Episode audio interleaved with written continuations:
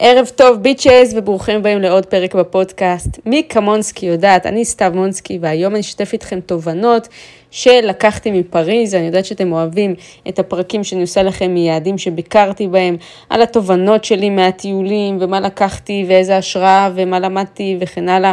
אז הכנתי לכם פרק חדש וטרי מהתנור, ממש כמו הקורסונים מלאי השוקולד שאכלתי וזללתי שם ללא הכרה, וכן הם טובים כמו שמספרים. אז בואו נתחיל. בגדול פריז זה יעד של אופנה לכל דבר ועניין. אני מאוד שואפת לחזור לשם אה, בסוף ספטמבר לפשן וויק, פריז פשן וויק. אה, וואו, ממש ממש בא לי ללכת ולדפוק לשם לוקים של הלייף, אז ממש סיכוי שאני אחזור לשם, כאילו זה מהיעדים שאפשר לחזור לשם שוב ושוב ושוב, ושלא ישעמם, אני התחברתי מקסימום. אז קודם כל מאוד בולט שם האופנה והתרבות והשיק והנימוס, ובאמת הכסף שם זה משהו שמדבר. מי שלא יודע, האיש הכי עשיר בעולם הוא צרפתי, הוא נקרא ברנאר ארנו, והוא בעצם הבעלים של אל וי אם אייץ', שזה קיצור של לואי ויטון מואה אנסי. בעצם הוא הבעלים של המון המון מותגים, כמו לואי ויטון, דיור, וגם חברות איפור כמו ספורה, גם מן הסתם בעלים של חצי מפנטי, האיפור של ריאנה. בקיצור, הוא קנה הרבה חברות, גם בתכשיטים, טיפני, לא, באמת לא חסר חברות, אני לא אחפור כרגע עליו, יכול להיות שאני אעשה עליו פרק נפרד, כי הוא באמת תופעה. אבל כשמגיעים לפריז, מבינים למה הוא כל כך עשיר. יש קניון שנקרא גלרין לפייט, וזה בעצם קניון של מותגים אה, של מלא קומות, ויש אותו איזה אלף פעם בעיר, וממש יש לכם כאילו, אפילו שבע חנות של בלנסיאגה בכל קניון כזה, כאילו למטה יש כזה קצת נעליים עם בגדים, למעלה יש קצת בגדים עם נעליים, פה תיקים, פה כובעים, זה כאילו מפוזר כזה, ולא בכל חנות יש את כל הדגמים. אז נגיד המותגים הפריזאים, הצרפתיים, נגיד בלנסיאגה זה מותג צרפתי, מי שלא יודע, אז יש להם כזה יותר נוכחות דומיננטית, אבל באמת שאפשר למצוא את כל המותגים הכי שווים בקניון הזה, ומן הסתם בקומות הראשונות יש את הדברים היותר חזקים, אבל באמת באמת קניון מפוצץ במותגים, המחירים שם מאוד גבוהים לטעמי, כאילו הם אפילו מנופחים קצת, אבל יש לכם את טקס ריפנד, אם אתם תיירים, אז זה בסדר, אז אתם מקבלים משהו כמו שבע עשרה או תשע עשרה אחוז חזרה, כאילו המס יחסית גבוה, אני לא, לא בדיוק זוכרת, אז אם תהייתי, תסלחו לי. אז באמת לקחתי משם כמה דברים, ואפילו שיתפתי את זה בטיקטוק, וזה נהיה משהו ויראלי, אז החלטתי לשתף אתכם גם בפודקאסט, ולהרחיב על הנושא, כי יש לי המון המון מה להרחיב, משהו ש... מה שלקחתי משם, ואני חושבת שבאמת הסוד להתבלט פה בארץ, זה אם אתם לוקחים את הסודות הפריזאיים, ומיישמים אותם פה. מה זאת אומרת? בפריז כולם היי סוסייטי, כולם עשירים, כולם לבושים טוב. יהיה מאוד מאוד קשה להתבלט, ואז צריך לנקוט באמצעים אחרים. לכן אני כבר מעכשיו מנסה לחשב אסטרטגיה לפשן וויק, מה לתבוש, איך להיראות, בגלל שמאוד צריך לבלוט שם. צריך להבין איך אני הולכת לנצח אנשים, כדי לקבל תשומת לב. שוב, תשומת לב זה הדבר הכי חשוב בפשן וויק, שיצלמו אותך, שיראיינו אותך, שתוכל להשיג שרים, פניות, שירצו שתהיה נוכח בכל המסיבות והאפטרים. אז זה, זה משהו שהוא מאוד מאוד קריטי למי שרוצה להתפתח בתחום האופנה, להפוך לתושיית אופנה. אני סתם מאוד אוהבת אופנה ורוצה לספוג שם את התרבות, לא כזה אכפת לי שיסקרו אותי, לא יסקרו אותי, למרות שזה קרה לי בעבר, שצילמו אותי כל מיני בלוגים. אז אני צריכה באמת לבדוק איזה אסטרטגיה אני נוקטת כדי לבלוט שם, וצריכה להבין במה אני יכולה לנצח. אז במה אני לא יכולה לנצח, אני יכולה להתחיל מזה.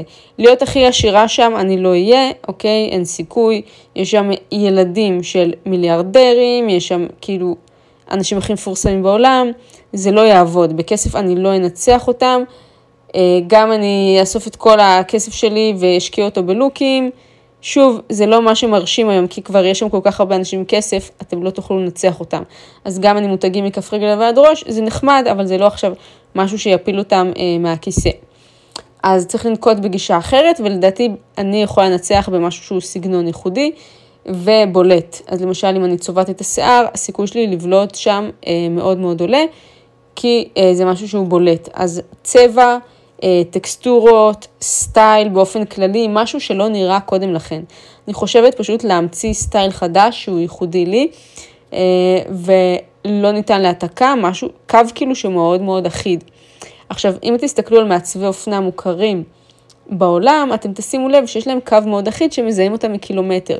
בואו ניקח את ורסאצ'ה, יש להם את הדיטל זה אלה מזהב, יש את הלוגו של מדוזה, יש את ממש פאטרן כזה צבעוני ושמח, יש את הפאטרן של השרשראות, יש הרבה משחקים של פרחים, תחרות, מזהים את ורסאצ'ה מקילומטר, אוקיי? כל מי שישתמש ב, באחד האלמנטים שלהם, יראו שהוא העתיק. אה, בנוסף, גם דולצ'ה וגבנה, הרבה פרחים, הרבה אה, סטן, אה, הוורדים זה משהו שמזוהה איתם, הזהב, הכתיפה, הזמש, אה, ריק אוהנס, בדים כאלה מונוכרומטיים, נשפחים, גרנג'ים, הכל כזה שחור, קו אחיד, משהו אסיאתי עתידני, משהו מטורף כזה. לכל חברה כזאת יש את הסיגנצ'ר שלה, ובגלל זה זה כל כך בולט. התיקים של, ברח לי השם, פאקו רבן, ממש נראים כאילו זה מפקקים של פחיות, ממש לכל אחד יש את הסיגנצ'ר שלו. אלכסנדר וואנג עם הבקל הקטן הזה, עם האבנים, הכל אצלו באבנים ונצנצים. גם מאוד מזוהה איתו, בוטגה ונטה, יש להם את כל התיקים השתי וערב, יש להם את אה, אור כזה כבש שהם משתמשים בו מאוד איכותי, הם מאוד חזקים באורות, לכל מותג יש את הסיגנצ'ר שלו, שלא נאמר בלנסיאגה, שעליהם אני יכולה לדבר שלושה ימים ברצף, ולהסביר למה הם כל כך מיוחדים ושונים מכולם, ואיך אה, המעצב שלהם, אה, דמני גבסיליה, שינה את כללי המשחק לחלוטין, ולמה זה המותג האהוב עליי, ושוב, רק עליהם אני יכולה לעשות פרק שלם, מי שרוצה לשמוע עוד על בלנסיאגה, יש לי סרטון שלהם ביוטיוב שלי, שאני מספרת על ההיסטוריה של בלנסיאגה ועל ההווה שלהם. סופר מעניין, אה, הסיפור של קריסטובל בלנסיאגה, אתם מוזמנים להיכנס ליוטיוב. אז אחרי שקצת חפרתי על המעצבים, אני חושבת שאני צריכה להמציא איזשהו סגנון סיגנצ'ר משלי, שמזהים ממרחקים, אה, וככה אני אוכל לבלוט שמה, כי כרגע הסיכוי שלי די נמוך, שוב בכסף אני לא אנצח, אז אולי בסטייל כן, ושוב, מה זה סטייל טוב? אני חושבת שזה משהו שהונדס עד הסוף. אז אני אספר לך בקצרה איך הנדסתי את הלוקים שלי לפני שטסתי לפריז. וכמה טיפים מאוד שווים על הדרך. אז ידעתי שאני הולכת לטוס לשם, ואני לא אוהבת לחכות בשדה, לשלוח את המזוודה ולאסוף את המזוודה. וגם אני מרגישה שכשאני באה עם מזוודה ענקית וכבדה, זה קצת הורס לי את הטיול. א', אני צריכה לסחוב אותה, ב', יש לי כל כך הרבה אופציות שאני overwhelmed, ואז יוצא שאני לובשת אותו הדבר כל יום, כי אין לי כוח לבחור ולהרכיב לוקים. אז אני בדרך כלל טסה עם מזוודה מאוד מאוד קטנה, בעצם מזוודה טרולי כזו שאפשר להעלות אותה ממש על המטוס, בתור תיק יד, ואפילו לברזיל, שטסתי לשם למלא זמן, וזה פאקינג דרום אמריקה, צד השני של העולם, אני גם טסתי מזוודה של שמונה קילו, I kid you not. מה, איך עשיתי את זה בעצם? קודם כל, כל הבגדים שאני אה, מכינה, הם בפלטת הצבעים שהיא דומה, ואז אני יכולה לעשות mix and match עם הפריטים זה עם זה. דבר נוסף, אני לוקחת פריטים שהם ורסטיליים, נגיד לקחתי סמלת סטרפלס, שאני יכולה לשים אותה כסמלה, וגם אני יכולה לקפל אותה למטה ולשים אותה כמו חצאית. בעצם הפריט הזה משחק לי על כמה לוקים.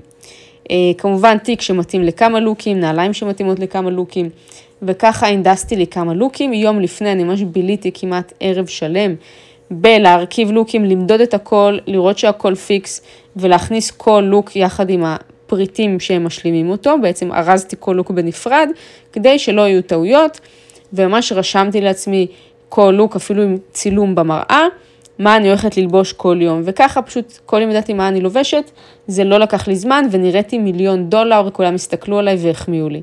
זאת השיטה שלי. בנוסף, בגלל שאני יוצרת תוכן, ומאוד חשוב לי, אם אני כבר טסה להוציא איזושהי פיסת תוכן מרשימה מהטיול, אז אני גם מהנדסת וכותבת את התסריט לסרטון שלי, ומכינה את הלוקים מה יהיה בכל סרטון.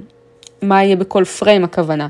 ממש תחשבו כמו במאי שכותב את הסצנות, עכשיו אני מגיעה מימין ואומרת את השורה הזאת והזאת, בבגד הזה והזה, ואז פריים הבא, טטטה, ממש אם אתם תראו במאים, הם ממש מציירים את הסצנות.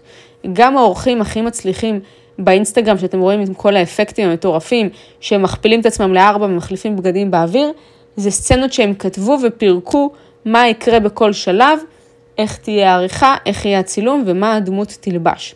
וככה מה שעשיתי, למשל, טסתי בביזנס, אז כבר מצאתי איזשהו שיר שאני אוהבת, שאומרים שם איזושהי מילה שקשורה ל...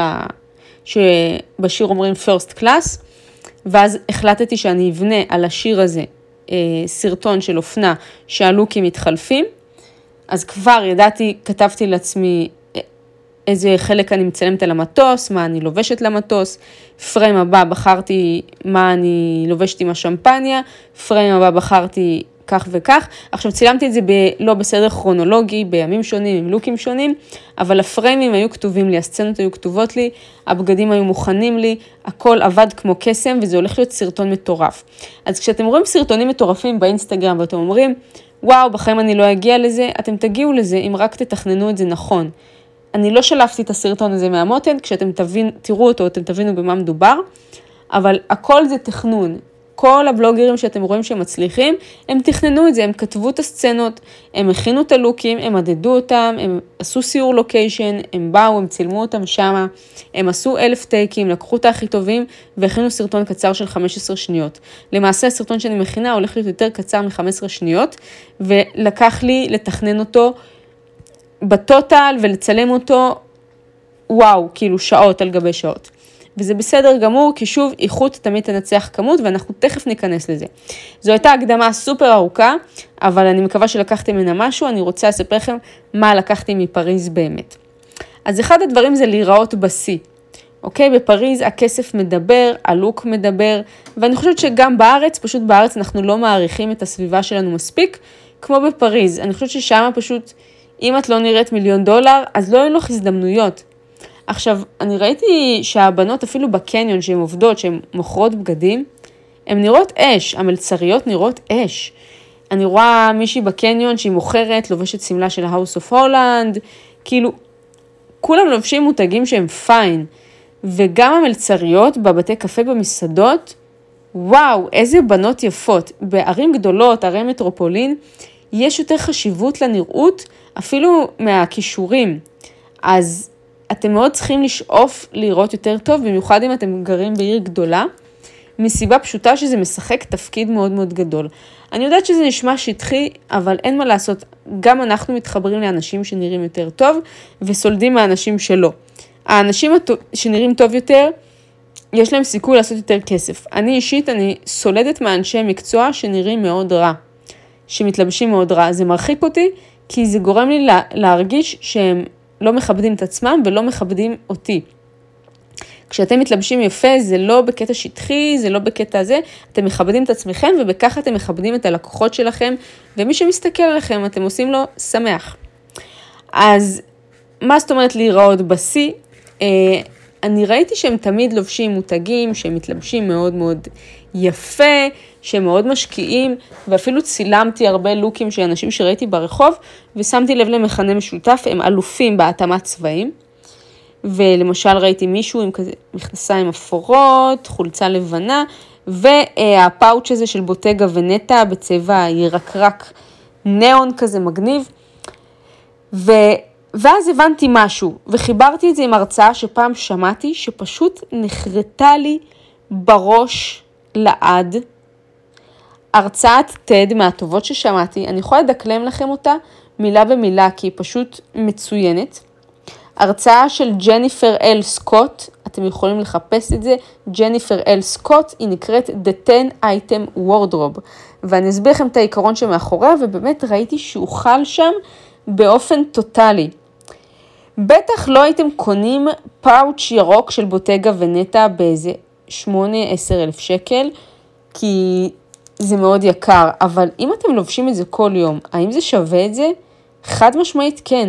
אני בטוחה שהבחור הזה לובש את הלוק הזה on repeat שוב ושוב ושוב ושוב, ותמיד קוצר מחמאות. עכשיו, אני זוכרת את הלוק הזה, כי הצבעים כל כך עבדו לי בעיניים, האפור עם השבירה של הירוק, עם, ה, עם ההקללה שממש כאילו מהמילה להקליל של הלבן, הכל עבד כל כך טוב בעין.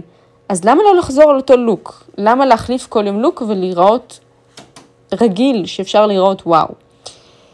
אז אני אספר לכם קצת על המלתחה הפריזאית ועל מה שהיא מסבירה בהרצאה של טד. למעשה, מספרת המחברת שהיא הגיעה מארצות הברית לחילופי סטודנטים בפריז, והייתה לה משפחה אומנת כזאת, שהיא הייתה צריכה להתגורר אצלה חצי שנה. וכאשר היא הגיעה לביקור ופגשה את הגבר והאישה בבית שאירח אותה, בסלון היא אמרה, איזה חמודים, הם התלבשו לכבודי. לאחר מכן היא הבינה שהם לא התלבשו לכבודה, הם פשוט תמיד מתלבשים מאוד יפה. האישה לבשה חצאית A, עקבים נמוכים, עגילי פנינה, חולצת משי, בעצם הכל טיפ-טופ. היא חשבה שהיא התלבשה לכבודה. והיא הבינה שהיא פשוט שמה את אותם הבגדים ברוטציה כבדה. כנ"ל כל האנשים בפריז, ולכן הם תמיד נראים בשיא שלהם. אם יש להם איזשהו לוק מנצח, איזשהו סוס מנצח, הם לא מחליפים אותו. וזה באמת היה מאוד ניכר כשאני הייתי שם, אפילו שלא ראיתי את אותם אנשים שוב ושוב ושוב, הם התלבשו בצורה מאוד מחמיאה ויפה, כל אחד ואחד מהם. עכשיו, אותה סטודנטית שלנו מההרצאה של טד, עלתה למעלה לארון, וראתה שיש לה רק עשרה קולבים בארון, והיא נבלה, כי היא הביאה מארצות הברית שתי מזוודות מלאות בבגדים. היא שאלה חברים שלה, האם זה גם אצלם ככה, והם אמרו לה שכן. עכשיו, בשביל הקטע, באמת בדקתי במלון בפריז כמה קולבים יש, וראיתי אה, ארבעה קולבי קליפס, או חמישה קולבי קליפס, ועוד חמישה קולבים רגילים. בקיצור, בטוטל, משהו כמו עשרה קולבים, לכל הבגדים שלך. זהו, זה, זה מה שהם הקצו אה, במלון. אז זה, זה קטע אצלם בתרבות, זה כאילו נהוג שיש לך מלתחת קפסולה של עשרה מוצרים, עשרה פריטים שאתה חוזר עליהם בריפיט. עכשיו תכף אני אסביר לכם איך לג'נגל בזה, ואני אמשיך את הסיפור של מאותה הרצאה. אז אה, בעצם הבחורה הזו ירדה לשתות כוס מים בפיג'מה שלה, ו... האישה הסתכלה עליה מוזר ואמרה, תגידי, זה אני עשיתי את החור הזה אה, במכנסיים שלך כשחיבסתי את, ה, את הפיג'מה שלך? היא אמרה, לא, לא, מה פתאום, אל תדאגי, הבאתי את זה ככה. ואז המבט שלה נהיה מודאג. ואז היא הבינה, אני סחפתי מארצות הברית במזוודה, טרנינג של אחותי עם חור בברך, סחפתי אותו עד לפה, ואני ישנתי עם טרנינג עם חורים וחולצת קולג'.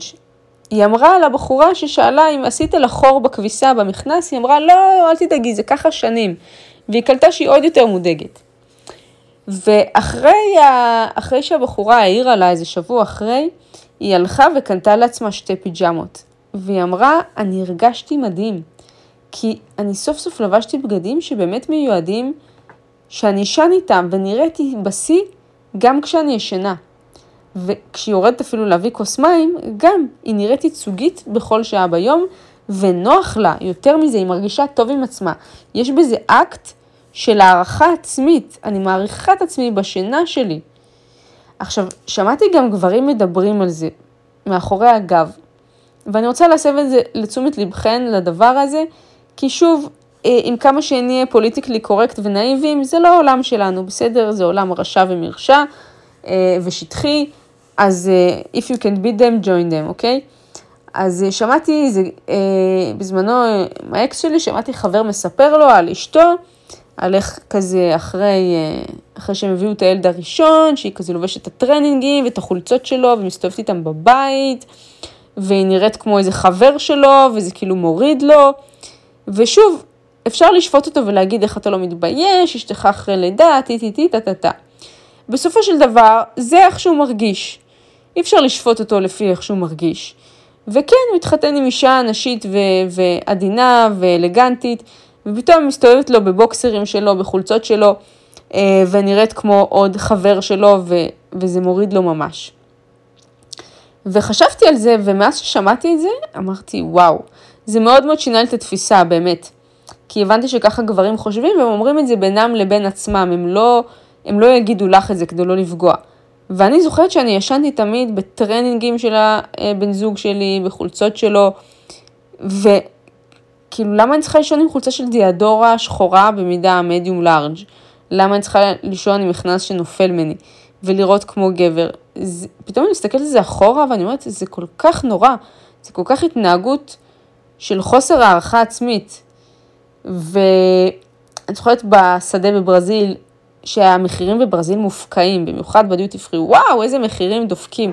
כל מוצר שהוא מיובא, כאילו מאות אחוזים יותר, באמת יותר יקר מארץ. אז קניתי, ידעתי שאין לי פיג'אמה לברזיל, אז קניתי חלוק כזה, סטן של ויקטוריה סיקרט, סופר איכותי, ממש ממש אהבתי אותו, ואמרתי, וואלה, זה נראה טוב, אני מרגישה טוב בזה, אני מרגישה עשירה כזאת. אז זה היה שווה את המיליון שקל שזה עלה, ושוב כולה ויקטוריה סיקרט, אבל סבבה.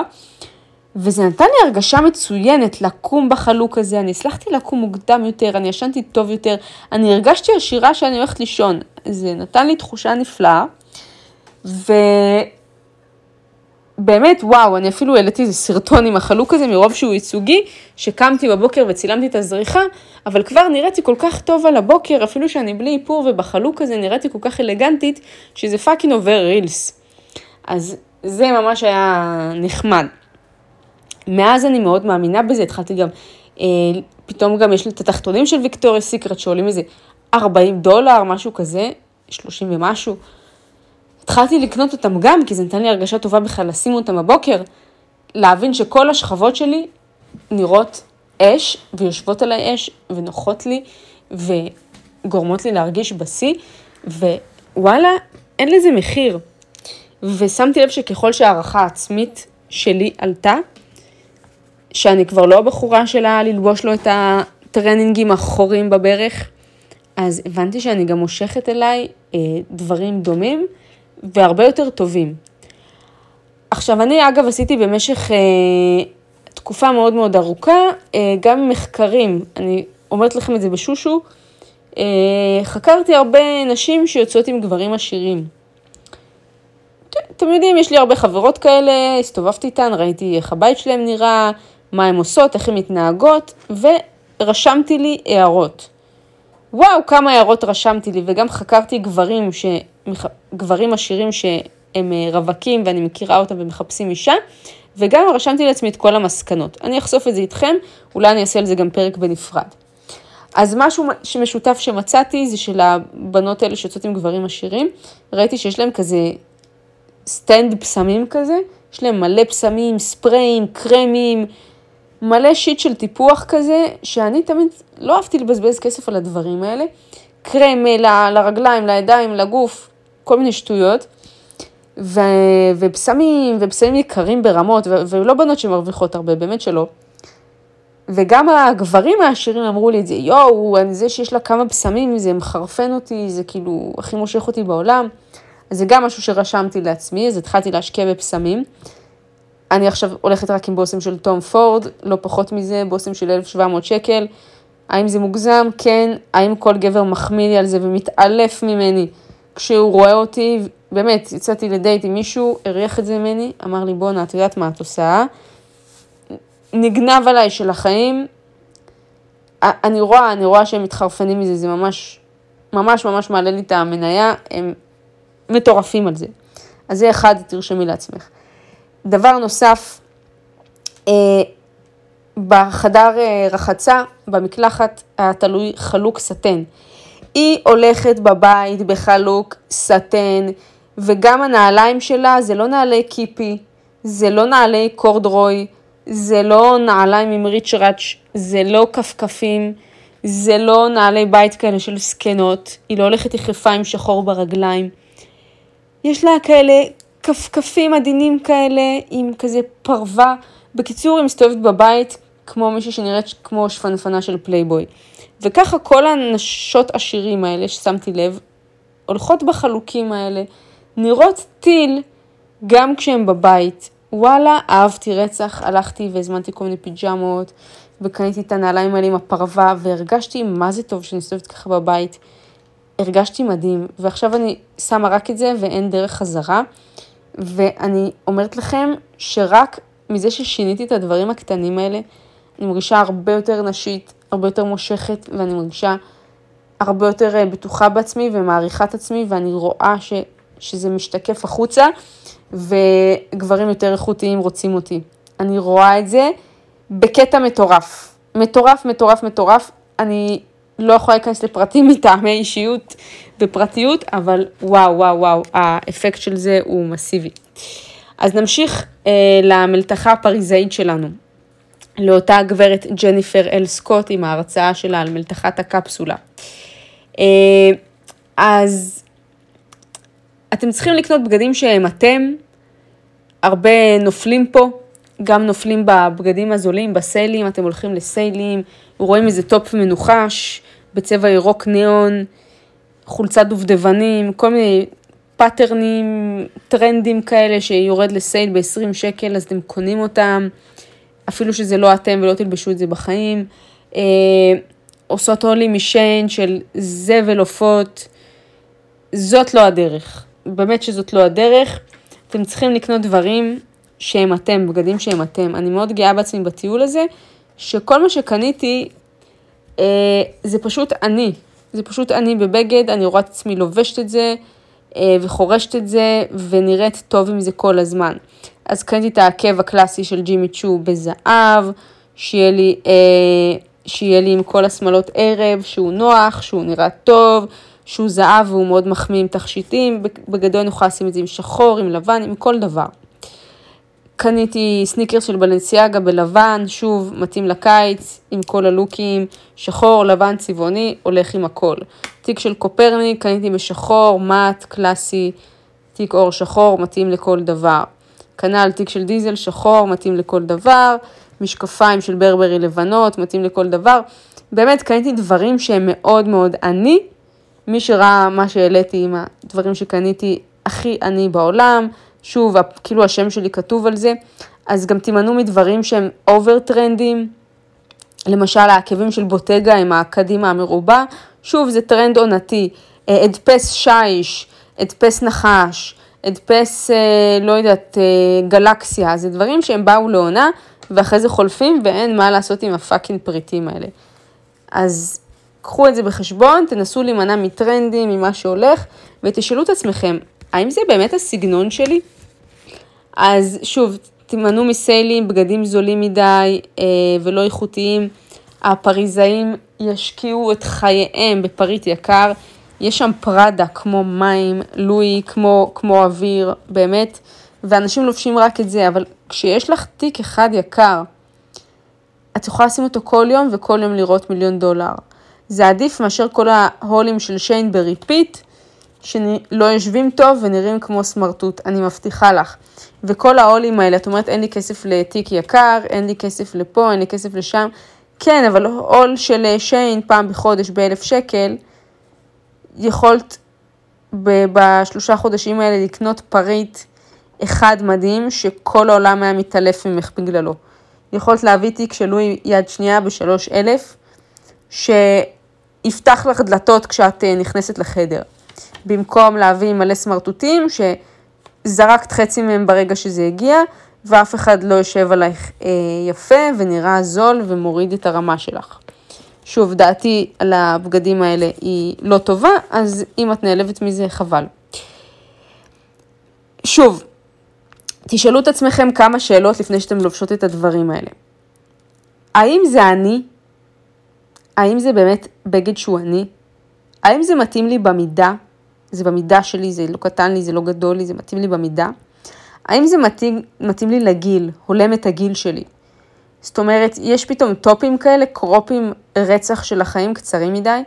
אני אומרת, זה לא הולם את הגיל שלי, זה ילדה בת שבע עשרה הולכת עם הקרופטופים הקצרצרים האלה, השורטים הקצרצרים האלה.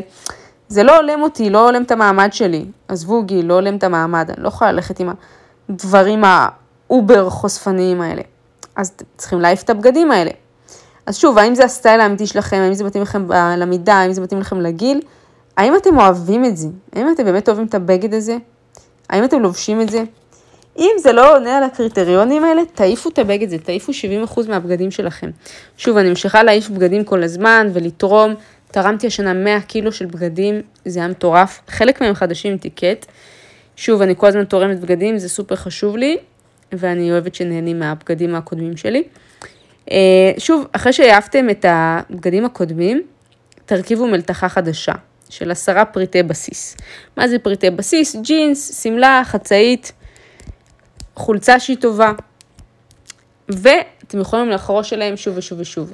אני גם ההמלצה שלי, אני מאוד אוהבת פריטי בייסיק כאלה, תיק שחור, תיק לבן, נעל שחורה, נעל לבנה, משקף שחור ומשקף בהיר כלשהו, נגיד המשקפיים הכסופות של בלנסיאגה שלי, אחת החרישות העל זמניות שלי, אני מתה על המשקפיים האלה. אז כן, משהו בצבעים האלה שתמיד יהיה ויתאים להכל. אז תכניסו את הפריטי בסיס, את הפריטי קפסולה למלתחה שלכם. שוב, מותר גם להכניס אקסטרות כמו טישרטים, סוודרים, ג'קט וכו, אולי סמלת ערב כזאת לאירועים יותר מיוחדים. עוד גישה חדשה שאני הולכת לנקוט בה, בגלל שאני משפיעית ויש לי את הפריבילגיה, אז אני לא יודעת אם זה טיפ טוב לקהל הרחב, אבל החלטתי יותר להשאיל פריטים מאשר לקנות, כי שוב, הבגד אחרי זה חוזר, אני לובשת אותו רק פעם אחת וחבל, אז בטח שסמלות ערב, אז אני פשוט חושבת להתחיל להשאיל ממעצבות ולהחזיר להם אחר כך, פשוט לתייג אותן, וזהו, אני חושבת שהם ישמחו, אני אשמח וכולם יהיו מאושרים, ואני לא אבזבז כסף על פרש, על סמלות. כי כשאני קונה סמלה, אני לא קונה את הסמלות האלה שהן מוכרות שעולות עשר אלף, אבל אני רוצה להיראות בסמלה של עשר אלף, אבל אני קונה את הסמלות שעולות כמה מאות שקלים, פחות או יותר, והן לא נראות מספיק טוב כמו אלה. אז החלטתי להעלות את הרמה ולא להוציא על זה כסף יותר, אז זה עוד גישה שאני נוקטת, כדי לא לעודד את ההיפר קונסמפשן. אז תאמצו את המיינדסט של מלתחת הקפסולה, תבחרו פריטים שבאמת אתם לא יכולים לוותר עליהם, שהם אתם, שפשוט כתוב על הפריט את השם שלכם, יהיה לכם יותר קל בבוקר לבחור מה ללבוש, לא תצטרכו לדפדף בין מיליון בגדים שאתם לא יכולים כבר להזיז בארון, וזה יגרום לכם לתסכול, יחסוך לכם זמן, אנרגיה, מאמץ, וגם יעזור לכם לא לקנות אימפולסיבית יותר, כי אתם לא תרצו לחזור למצב הקודם שהארון מפוצץ עד אפס מקום. אתם תעשו קניות חכמות יותר. עוד טיפ שניסיתי להכניס, האמת ללא הצלחה, אבל אם זה יעבוד לכם, מה טוב. אמרתי לעצמי, כל פעם שאני רוצה לקנות פריט חדש, זה בתנאי שאני נפרדת משניים. תקלטו את הטיפ, זאת אומרת, אם אני קונה זוג נעליים חדש, אני צריכה להיפרד משניים, אני רוצה לקנות חולצה חדשה, אני צריכה להיפרד משתי חולצות. לתרום אותם, למכור אותם, whatever. למה? כי אז אני אסתכל על הפריט ואני אגיד, האם אני מוכנה לוותר על שתי חולצות שלי בשבילו? אם התשובה היא כן ברור, אז תקני אותו, ותיפרדי מהפריטים. אם לא, כנראה שאת לא צריכה את הפריט הזה מספיק. ואז זה קצת עוזר לסנן טיפה ו, ולקנות פחות. לפעמים זה עובד לי, לפעמים לא, אבל תנסי את זה, זה יכול להיות אחלה טיפ. אז באופן הזה שתבנו מלתחת קפסולה, שוב, קודם צריך להוציא את כל הארון, יכול שתרצו לשפוך את כל הארון החוצה, לדלל את הדברים, להשאיר רק את מה שחשוב, ואז לעשות את הקניות החכמות יותר. אז שוב, אני מליצה על תיק קלאסי, על זמני, ולא איזה משהו סופר טרנדי. אם את קונה תיק יוקרה ראשון, אז אל תקני תיק צהוב, תקני את התיק הצהוב, רק אחרי שיש לך כבר שחור ובז' וחום, אז תקני את התיק הצהוב, לא תיק ראשון שלך. אפילו שהצהוב הכי יפה, תחכי עם זה. סבבה? זאת העצה שלי. את צריכה קודם לבנות לך מלתחת בסיס, שמשרתות אותך נאמנה. אז זה ככה מבחינת המלתחה החכמה של עשרה פריטים. אני ראיתי את זה חוזר על עצמו בפריז, אנשים לובשים טישרט של בלנסיאגה לבית קפה. האם זה כי הם האנשים הכי עשירים בעולם? לא, יכול להיות שבן אדם, אה, זה הטישרט היחידה שלו של המותג, והוא לובש אותה שלוש פעמים בשבוע. זה גם אופציה. אה, הכרתי איזשהו סטייליסט, באמת אין לו הרבה כסף, והוא אמר לי, הייתה לו מנהג מכל, היה לו מנהג מכל משכורת שלו, ללכת ולקנות פריט יוקרה אחד בכל חודש, חגורה, משקפיים, תיק, מטפחת, כובע, סוויטשרט, כל חודש פריט יוקרה אחד, וככה נהיה לו מלתחה של החיים, מלא מותגים, מלא דברים, ואתם אומרים, איך, הבן אדם לא עשיר, הבן אדם שליח של משהו, אבל זה כי כל חודש הוא הקציב לעצמו מהצד לקנות פריט יוקרה. אם זה עובד לכם, תעשו את זה. שוב, הבן אדם הזה הוא סטייליסט, זאת אומרת, שואף להיות סטייליסט, ולכן זו גישה שהיא מתאימה לו לנקוט בה. זאת אומרת, פן של האופנה מאוד מאוד חשוב אצלו. אם זה לא פן שחשוב לכם, אז אין טעם שתשקיעו עד כדי כך הרבה. זה לא תמיד בריא כלכלית שאתה מרוויח עשרת אלפים שקלים לקנות טישרט ב-אלפיים. טישרט של בלנסיאגה עולה בערך אלפיים.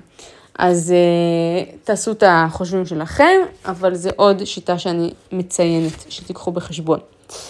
אז uh, מאוד חשוב בפריז, עוד משהו, אלמנט מאוד חשוב, הכסף מאוד מדבר, מסתכלים על הכסף שלך, מתייחסים אליך לפי הכסף שלך. אז אני גם שמתי לב לזה, uh, גם אני, אני רואה שאנשים גם נותנים לי יחס יותר טוב, שאני נכנס לחנויות ואני נראית עשירה, ואני נראית שאני באה לקנות ועם כסף, אז... כן, כדאי לכם להתלבש יותר יפה בשביל לקבל יחס טוב יותר ומועדף באופן כללי. עוד משהו זה שלוקיישן זה הכל. אני שמתי לב שאני הייתי רק באזור הטוב של פריז, כל האזור המרכזי של המותגים, של הבתי קפה, של הבתי מלון, האזורים הכי עשירים. ולא נדיר לראות שם אנשים שהם סופר מוכרים, עשירים ומפורסמים, היה שם אנשים שומרי ראש, עם למבורגינים מחוץ לבית קפה שמחכה להם, עם המאבטחים האישיים שלהם. והלוקיישן הוא חשוב, כי אם הייתם ברובע אחר של פריז, שהוא עני יותר, שהוא פחות כזה, אז לא היה אפשרי להיחשף לאנשים האלה. עכשיו, בן אדם כזה שאתם נחשפים אליו, אותו הסלב, המיליארדר, או מי שזה לא יהיה, מילה אחת איתו יכולה לשנות לכם את החיים לעד. להיות זבוב על הקיר שלו במשרד שלושה ימים שווה לכם יותר משנה עבודה באיפה שאתם עושים עכשיו, מבחינת תועלת וכסף. מבטיחה לכם. לכו תראו, אתם לא מאמינים לי? לכו תראו את, את הסדרה של ג'ורג'ינה, אשתו של רונלדו, או הבת זוג של רונלדו. הייתה עובדת בחנות של גוצ'י, הרוויחה עשרים ושלושה פאונד לשעה, היא יצאה מהמשמרת בגוצ'י, פגשה את רונלדו ברחוב, התאהבו, היא הייתה מגיעה למשמרות באוטובוס, והוא היה אוסף אותה עם איזה קורבט אחרי המשמרת.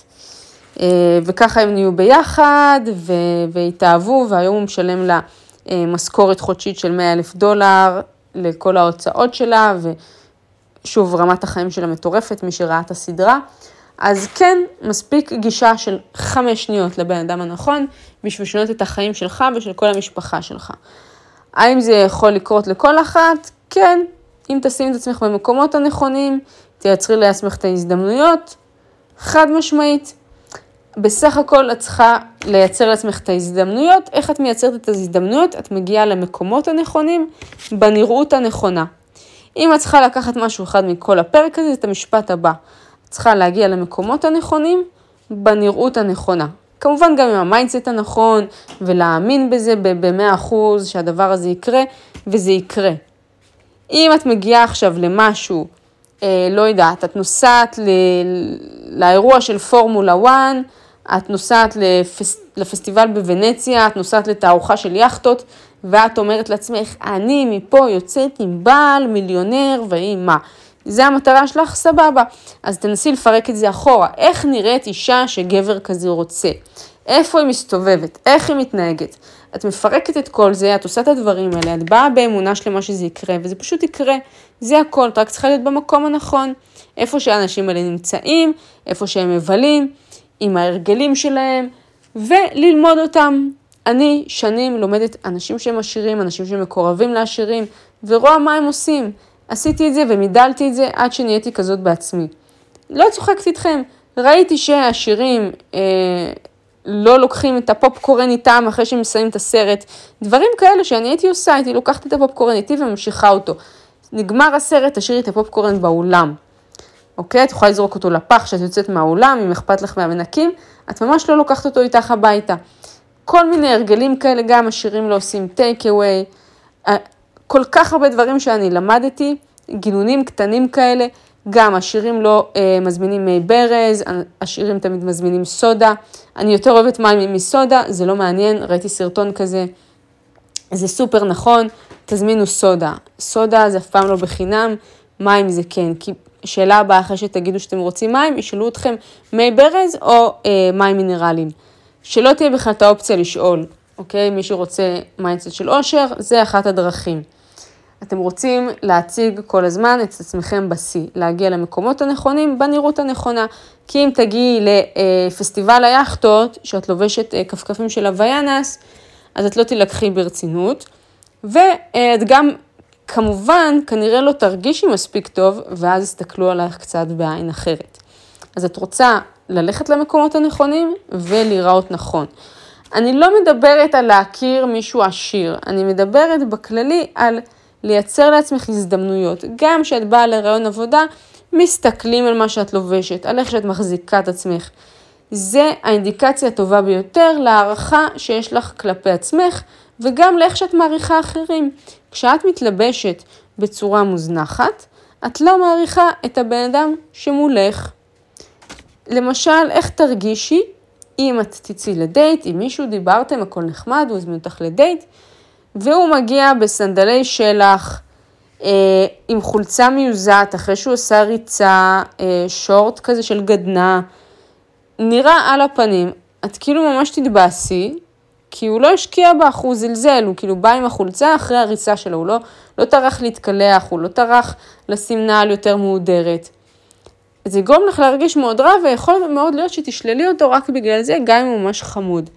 לעומת זאת, הגבר הזה שבא לך במקופטרת ארוכה כזאת, שם את השעון, שם את הבוסם, שם את הנעל אלגנט, שם את הסקיני, אפילו יש לו איזה שרשרת, איזה צמיד, ויש לו את הריח החזק הזה של הבוסם, שאת יודעת שהוא שם ליטר לפני שהוא פגש אותך, כדי להרשים אותך ולמשוך אותך. רק מעצם המחשבה ומה שהוא השקיע, זה כבר ימשוך אותך פלאים הרבה יותר, וגם אם בן אדם לא עושה היופי ולא עושה הטעם שלך, כשהוא הרז את עצמו בצורה הזו, עם המקופטרת ועם השעון, פתאום יש בזה משהו מאוד מאוד גברי ומושך. אז האריזה כן חשובה. את צריכה להרוז את עצמך נכון ולהיות במקומות הנכונים, כדי לייצר לעצמך הזדמנויות יותר טובות בחיים. זה שאת יפה, את יפה. זה שאת חכמה, את חכמה. זה שאת נבונה, מוכשרת, אי אפשר לקחת ממך, אף אחד לא יוכל. אבל גם הברבי הכי יפה בעולם לא יכולה להימכר אם שמים אותה בשקית ניילון או בשקית זבל. היא לא תוכל להימכר, אף אחד לא יקנה אותה, יפה ככל שתהיה, כי זה לא אריזה שמותאמת לצרכן הסופי. אוקיי? אז תארזי את עצמך לצרכן הסופי. את מחליטה מי הצרכן שלך. המעסיק ברעיון עבודה, הלקוחות שלך באינטרנט שרואים את הסרטונים שלך ואת רוצה שיקנו ממך משהו, גבר מסוים שאת רוצה, אם את מחפשת בעל, את מחליטה מי הלקוח הקצה שלך, ואת צריכה לחשוב איך הבן אדם הזה היה רוצה שתתלבשי. עכשיו שוב, את מפעילה כמובן פה עניין של טעם ושיקול דעת של איך אני רוצה לראות, ואז את ממגנטת את האנשים שנכונים לך. אבל את צריכה לתת לזה יותר דגש, כי אני פשוט רואה אנשים שמעלים סרטונים, כל מיני מנטוריות שלא חופפו ממאורות תרפת, כל השיער אה, מרושל. תשקיעי, את עושה סרטון, תשקיעי באיזה פן, לסדר את השיער, להרטיב אותו, לסרק אותו, למשוך אותו אחורה, לעשות איתו משהו. אי אפשר עם כל השוונצים האלה, עם השיער השומני, זה לא נראה טוב, זה מזלזל בקהל. אי אפשר עם החולצות הנקה האלה, זה מזלזל בקהל. יש לך קירות מתחת לעיניים, שימי קונסילר, שימי קצת איפור, זה זלזול בקהל. אני אומרת את זה, כי אני מעדיפה להיות זאת שתפגע ותעצבן ותכאיב לך, מאשר שאת לא תקבלי צפיות ואת לא תביני למה. כולם מעלים סרטונים ואומרים, הסרטון לא תפס. מה יתפוס? על מה יש לי להסתכל בסרטון? בחורה חיוורת, לא מאופרת, חסרת סטייל, שמדברת לי למסך, אבל יש לי בנות כן עם סטייל, כן יפות, כן מטופחות, שמדברות שעות, ואני יכולה להקשיב להן. למה אתם חושבים שאנשים אוהבים את הסרטונים שלי? יש להם גירוי ויזואלי. השיער שלי מסודר, אני מתלבשת יפה, הרקע שלי מהודר. יש פה חוויה ויזואלית שלמה מעבר למה שיוצא לי מהפה. אז אני מאופרת בכל הסרטונים. עכשיו שוב, את לא, לא חזקה באיפור, שימי פילטר, הכל טוב, ת, תתאמני עד שאת יכולה להיות בלעדיו. גם לי זה קשה לא להשתמש בפילטר מדי פעם, אני נופלת לזה כי לא תמיד התאורה מחמיאה, ואין לי עצבים להתעסק בחיצוניות שלי. לפעמים אני אשים פילטר כי אין ברירה, אני שונאת את זה, אבל אם זה מה שימנע ממני לעשות את הסרטון, אז אני אשים את הפילטר הזה. אז שוב, תחשבו על הקהל שלכם, תראו טוב. בפריז יש גם מנהג של המערכות, יש להם הוראה כזאת, לשים את האנשים היפים בחוץ, כדי שיחצנו את המקום עם הפרצוף שלהם, שיראו טוב, ואת האנשים המכוערים לשים בתוך המסעדה. אמיתי לא צוחקת אתכם. אז תחשבו כמה המראה חיצוני הוא דגש, ושוב, אם אתם לא מאמינים לי, ואם אתם בוחרים להיות מתורגרים ובגועים, תחשבי רגע על גברים שהכרת, ותחשבי למי היית אובססיבית יותר, אחרי מי רדפת, את מי ממש ממש רצית. נכון, היה איזה חתיך כזה שהיית אובססיבית אליו? באמת, והשני היה הרבה יותר חמוד, ויותר חכם, ויותר נכון לך, אבל אין, החתיך הזה, היית, באמת, היה לך פרפרים כל פעם שהיית רואה אותו. זה בגלל שהמראה כן משחק אצלנו תפקיד, אני בכוונה עושה לך איזשהו כזה טיול בין עמדות, שתוכלי לראות מהצד איך, איך זה נראה, ולהבין שהאמירות השטחיות שלי ב, ב, בשיעור הזה, בפודקאסט הזה, הם לטובתך ולהגנתך. אז לא להעלב, תיקחו את זה ברצינות, אם אתם רוצים שהסרטונים שלכם יצליחו. יש אנשים שאני לא קונה מהם רק בגלל איך שהם נראים. אני לא צוחקת איתכם בכלל, אני מקשה שהם לא מכבדים אותי בהגשה, וגם אני מנסה להשתפר. אני שונאת תכשיטים, אני שונאת לענות תכשיטים, אני לא אוהבת את ההרגשה שזה על הגוף שלי, אני לא הולכת לישון עם תכשיט אחד עליי, זה מעצבן אותי, ואני בכוח קונה תכשיטים ושמה תכשיטים, שמה עגילים, שמה שרשרת, שמה צמיד, כי אני רואה איך זה משדרג וגורם לי לראות רצינית יותר, נשית יותר, נחשקת יותר, ומשדרג את כל ההופעה. אז אני עושה את מה שצריך, ואני באמת עם הזמן נסה לשפר את הלוקים, כי לא תמיד יש לי כוח להחליף בגדים, להנדס איזשהו לוק, אבל אני יודעת שהסרטון נשאר שם לנצח, ושעשרות אלפי אנשים נחשפים אליו, ואני רוצה לכבד אותם בנראות שלי. לכבד את הקהל שלי במה שאני לובשת. אז, לוקיישן זה הכל, איפה שאתם מסתובבים, איך שאתם נראים, תיזהרו מסיילים, תיזהרו מבגדים זולים, תרכיבו מלתחה פריזאית נכונה. ועוד משהו, הייתי גם במולן רוז' ווואו, תקשיבו, איזה רמה. המולן רוז' זה חצי בורלסק כזה, אני לא יודעת למה להשוות את זה אפילו. בטח שמעתם על זה, זה מופע שהוא כזה בחצי עירום, זאת אומרת, הרגדניות הן טופלס, וכזה עם חוטיני הרבה זמן, הרבה מהזמן על הבמה, כאילו זה די חשוף, אבל לא מיני בכלל, הכל הם כזה תלבושות, מאוד מפוארות, שוב, הנמברים מאלפים, עשירים, המוזיקה, הכיריאוגרפיה, הבנות מהממות אחת-אחת, כל אחת הייתה יכולה להיות דוגמנית, פשוט תענוג לעיניים לצפות בזה, כולם באמת ממש ממש נראות טוב, ולכן הם יכולים לגבות מאתיים יורו כניסה אה, לאיזה שולחן מאפן שאתה חולק עם אנשים, כי אנשים משלמים את זה באהבה, כי כל כך כיף לעיניים. הכיריאוגרפיה, טובי הרקדנים, טובי ה... באמת פרפורמרים ברמה, נראים טוב, כל אחד נבחר בקפידה רבה מאוד, והם גם עושים שם כסף. אתם רוצים שישלמו לכם את זה? שוב, זה ההבדל בין מאתיים יורו ל-מאתיים שקל. הדיוק הזה, הם לא היו יכולים לגבות את זה אם זה לא הייתה הפקה שנראית מיליון דולר. תיראו בעצמכם כמו הפקה של מיליון דולר. זה מה שלקחתי מפריז. את הולכת, את אומרת, וואו, איזה נדיר, עם התיק של בוטגה, וואו, וואו, וואו, עם התיק הזה, עם, ה... עם הלוק הזה. כמה זה נכון וחכם להרכיב לוק מנצח.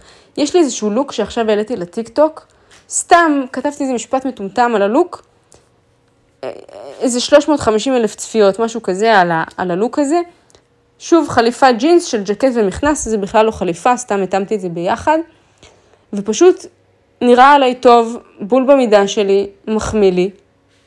וזהו, וזה פשוט נראה כל כך טוב. ואני הולכת ללבוש את זה שוב ושוב, ולהמשיך לקבל מחמאות. לא צריך להחליף בגדים, ולקנות עוד ועוד ועוד. הסמרטוטים הזולים שאתם קונים מורידים מכם.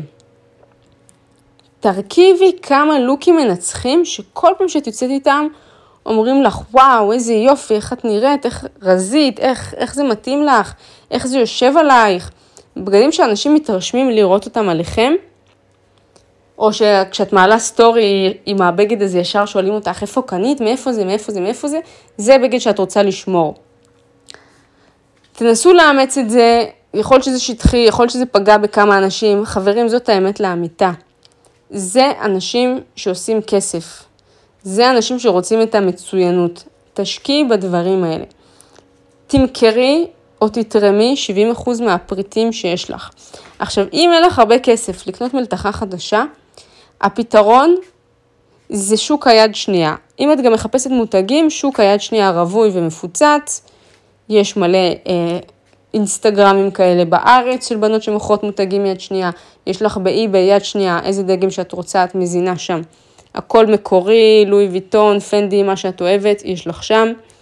אה, שוב, לא אמרתי שזה יעלה מאה שקל, אבל כן זה יהיה בהנחה משמעותית של יד שנייה, ושוב, גם חנות יד שנייה בארץ שתלכי אליהם, הבגדים של פעם היו הרבה יותר איכותיים, מבדים הרבה יותר טבעיים ועמידים, לא הזבל הסינתטי של היום, כל השיין ו-אייץ' אנד אם הזה. תלכי ליד שנייה, תמצאי דברים משנים, תחפשי אותם, הם יהיו הרבה יותר איכותיים, אני לפעמים הולכת לשם ועושה את הקניות שלי משם. פשוט כי הדברים כל כך איכותיים וכל כך כיף להרכיב מלתחה חדשה בכלום כסף, אני לפעמים אני רואה דברים בפינטרסט, עושה לעצמי צילום של רשימה של דברים שבא לי, והולכת ליד שנייה לנסות לחפש אותם, פשוט למצוא משהו דומה. ואתם לא יודעים כמה פעמים זה עבד לי. רציתי סמלת מקסי לבנה, התלבטתי אם לקנות אותה, ראיתי שיש איזה דיופ כזה ב-מאה שקל באסוס, ואז אמרתי, מה, אני אלך ליד שנייה, לא תהיה כאילו חצאית לבנה באיכותית יותר מאסוס ובעשירית מחיר, וכן, מצאתי חצאית לבנה, חמישה שקלים, בד איכותי, למות, מחויית, מאלפת, וחסכתי לעצמי את הכסף הזה על חצאית של אסוס, שבכלל, כנראה לא איכותית בכלל. באמת, יש לי דברים מאסוס שהזמנתי, אני כבר לא מזמינה מהם, תת רמה של איכות, באמת, פשוט איכות מבישה. איכות מבישה, מה שהגיע לי משם, וואי, איזה בלייזר הזמנתי, הגיע לי נייר קרפ, ממש ביזיון. ואותה חצאית אולי לא במידה שלי, אז דפקתי לפנס להקטין אותה, אבל קיבלתי חצאית איכותית וטובה בחמישה שקלים. ושוב, גם ככה אני לובשת את זה פעם אחת לאינסטגרם. אני יכולה לתרום את זה לאותה יד שנייה בחזרה אחר כך. אז תעשו את הקניות שלכם גם הרבה ביד שנייה. תקנו דברים באמת שהם הטעם שלכם. ביד שנייה אני מרשה לכם להתפרע עם הכל. חמישה שקלים, עשרה שקלים, עשרים שקלים, סבבה, זה לא, זה לא יגמור אתכם. תעמיסו, אבל שלא, שלא יהיה לכם כאילו הררים של בגדים בבית, זה רק יכביד עליכם וימנע מכם ללבוש את הלוקים היפים. אני מבטיחה לכם שתצמצמו את המלתחה שלכם, אתם תחיו הרבה יותר טוב. ככה כל, ה, כל העשירים עושים, העשירים האמיתיים. למדתי מהרבה עשירים כאלה שהסתכלתי עליהם בארונות, אתם תפתחו את הארון, אתם תראו את הבגדים הכי מדויקים, היה לי אקס כזה, היה לו אותה חולצה שואב בכל הצבעים, היה לו אותה שמה, עם אחת היה לה חור, היה לה קטם, היה לה משהו קטן, מינורי, הצבע טיפה דהה, תורם את הכל באותו רגע. אני הייתי אומרת, מה, אבל פה לא ב-חמש מאות שקל, לא חבל? לא, לא חבל, יותר יהיה חבל לראות עם חולצה שהיא טיפה דהויה, שיש עליה קטם, זה לא ייצוגי. וככה השירים חושבים, תאמצו את זה. זה, תתחילו את התודעת שפע שלכם מהדבר הזה. זה ישנה לכם את החיים. אני מבטיחה לכם, זה שינה לי. אם יש לך פיג'מה שאת לובשת איזה טרנינג מסריח וחולצת סוף מסלול, תקני פיג'מה אמיתית. היא לא צריכה להיות מסתן, היא לא צריכה להיות יקרה. תקני פיג'מה, יש לך פיקס, יש לך את כל הדברים האלה. אמריקן איגל, לא יודעת איפה מוכרים פיג'מות בארץ. תקני משהו שמיועד לשינה בלילה, זה אחד. שתיים, כן הייתי משקיעה, בכנות, בכנות אומרת עכשיו, תיק של מותג. אני קשה לי נפשית ללכת עם נעל ותיק ומשקפיים שעלו פחות מאלף שקלים. אומרת לך באמת, זה נראה טוב, אפשר לחרוש על זה שוב ושוב, תיק, משקף ונעליים, זה ההשקעה הראשונית שלי. הראשונית. אז תחשבי איזה מותג את מתחברת, איזה טיפ את חולמת עליו, שהוא את, ואת יודעת שתלכי אותו שוב ושוב. אני אוהבת מותגים שונים ומגוונים, אין לי משהו אחד ספציפי, יש לי כבר מלא תיקים, אבל תלכי על התיק חלומות שתמיד רצית. לי יש דגם של לואי ויטון שרציתי כל החיים שלי, קניתי אותו ביד שנייה בקצת פחות כסף ממה שהוא עולה בשוק במחיר המלא, וזהו, ואני הולכת איתו הרבה, ואני מאוד אוהבת אותו, ונחמד לי. תשקיעי בתיק טוב, שוב, התיק חום, מתאים לי לכל הלוקים, שדרג אותם פלאים, גורם לי לראות טוב, מעלה את היחס של אנשים כלפיי, מאוד מאוד אוהבת להסתובב איתו. אז שוב, הייתי משקיעה בתיק, משקפיים, נעליים טובות, מה זה נעליים טובות, את מחליטה אם זה עקב, אם זה נעליים שטוחות, מה שאת תלכי איתו יותר. אז פחות לקנות שטויות, דברים צבעוניים מדי. אם את לא יודעת לשלב צבעים באופן כללי, לכי על לוקים מונוכרומטיים, הכל שחור, הכל לבן, הכל זה. זה, זה מתכון מנצח, שהחולצה והמכנסיים שלך באותו צבע, שהמכנסיים והנעליים שלך באותו צבע, זה מעריך את הגוף, זה ממשיך אותו, זה זורם, זה נעים לעין. שוב, רוב האנשים בארץ לא יודעים להתאים צבעים בכלל, אז אם את לא בטוחה שאת יודעת, פשוט תימנעי מצבעים לחלוטין. כמה שאפשר, מה זה אומר? מונוכרומטי, צהוב עם צהוב, ורוד עם ורוד, אבל שזה אותו גוון, לא עכשיו להרבב לי פה צבעי הקשת. טוב, מקווה שזה עזר, זה היה פרק קצת ארוך, זה התובנות שלי מפריז, מבחינת אופנה ותרבות, אני חושבת שיש הרבה מה ללמוד מהם פה לישראליות, זהו, מקווה שאהבתם ולקחתם משהו קטן. נשיקות, נתראה בפרק הבא.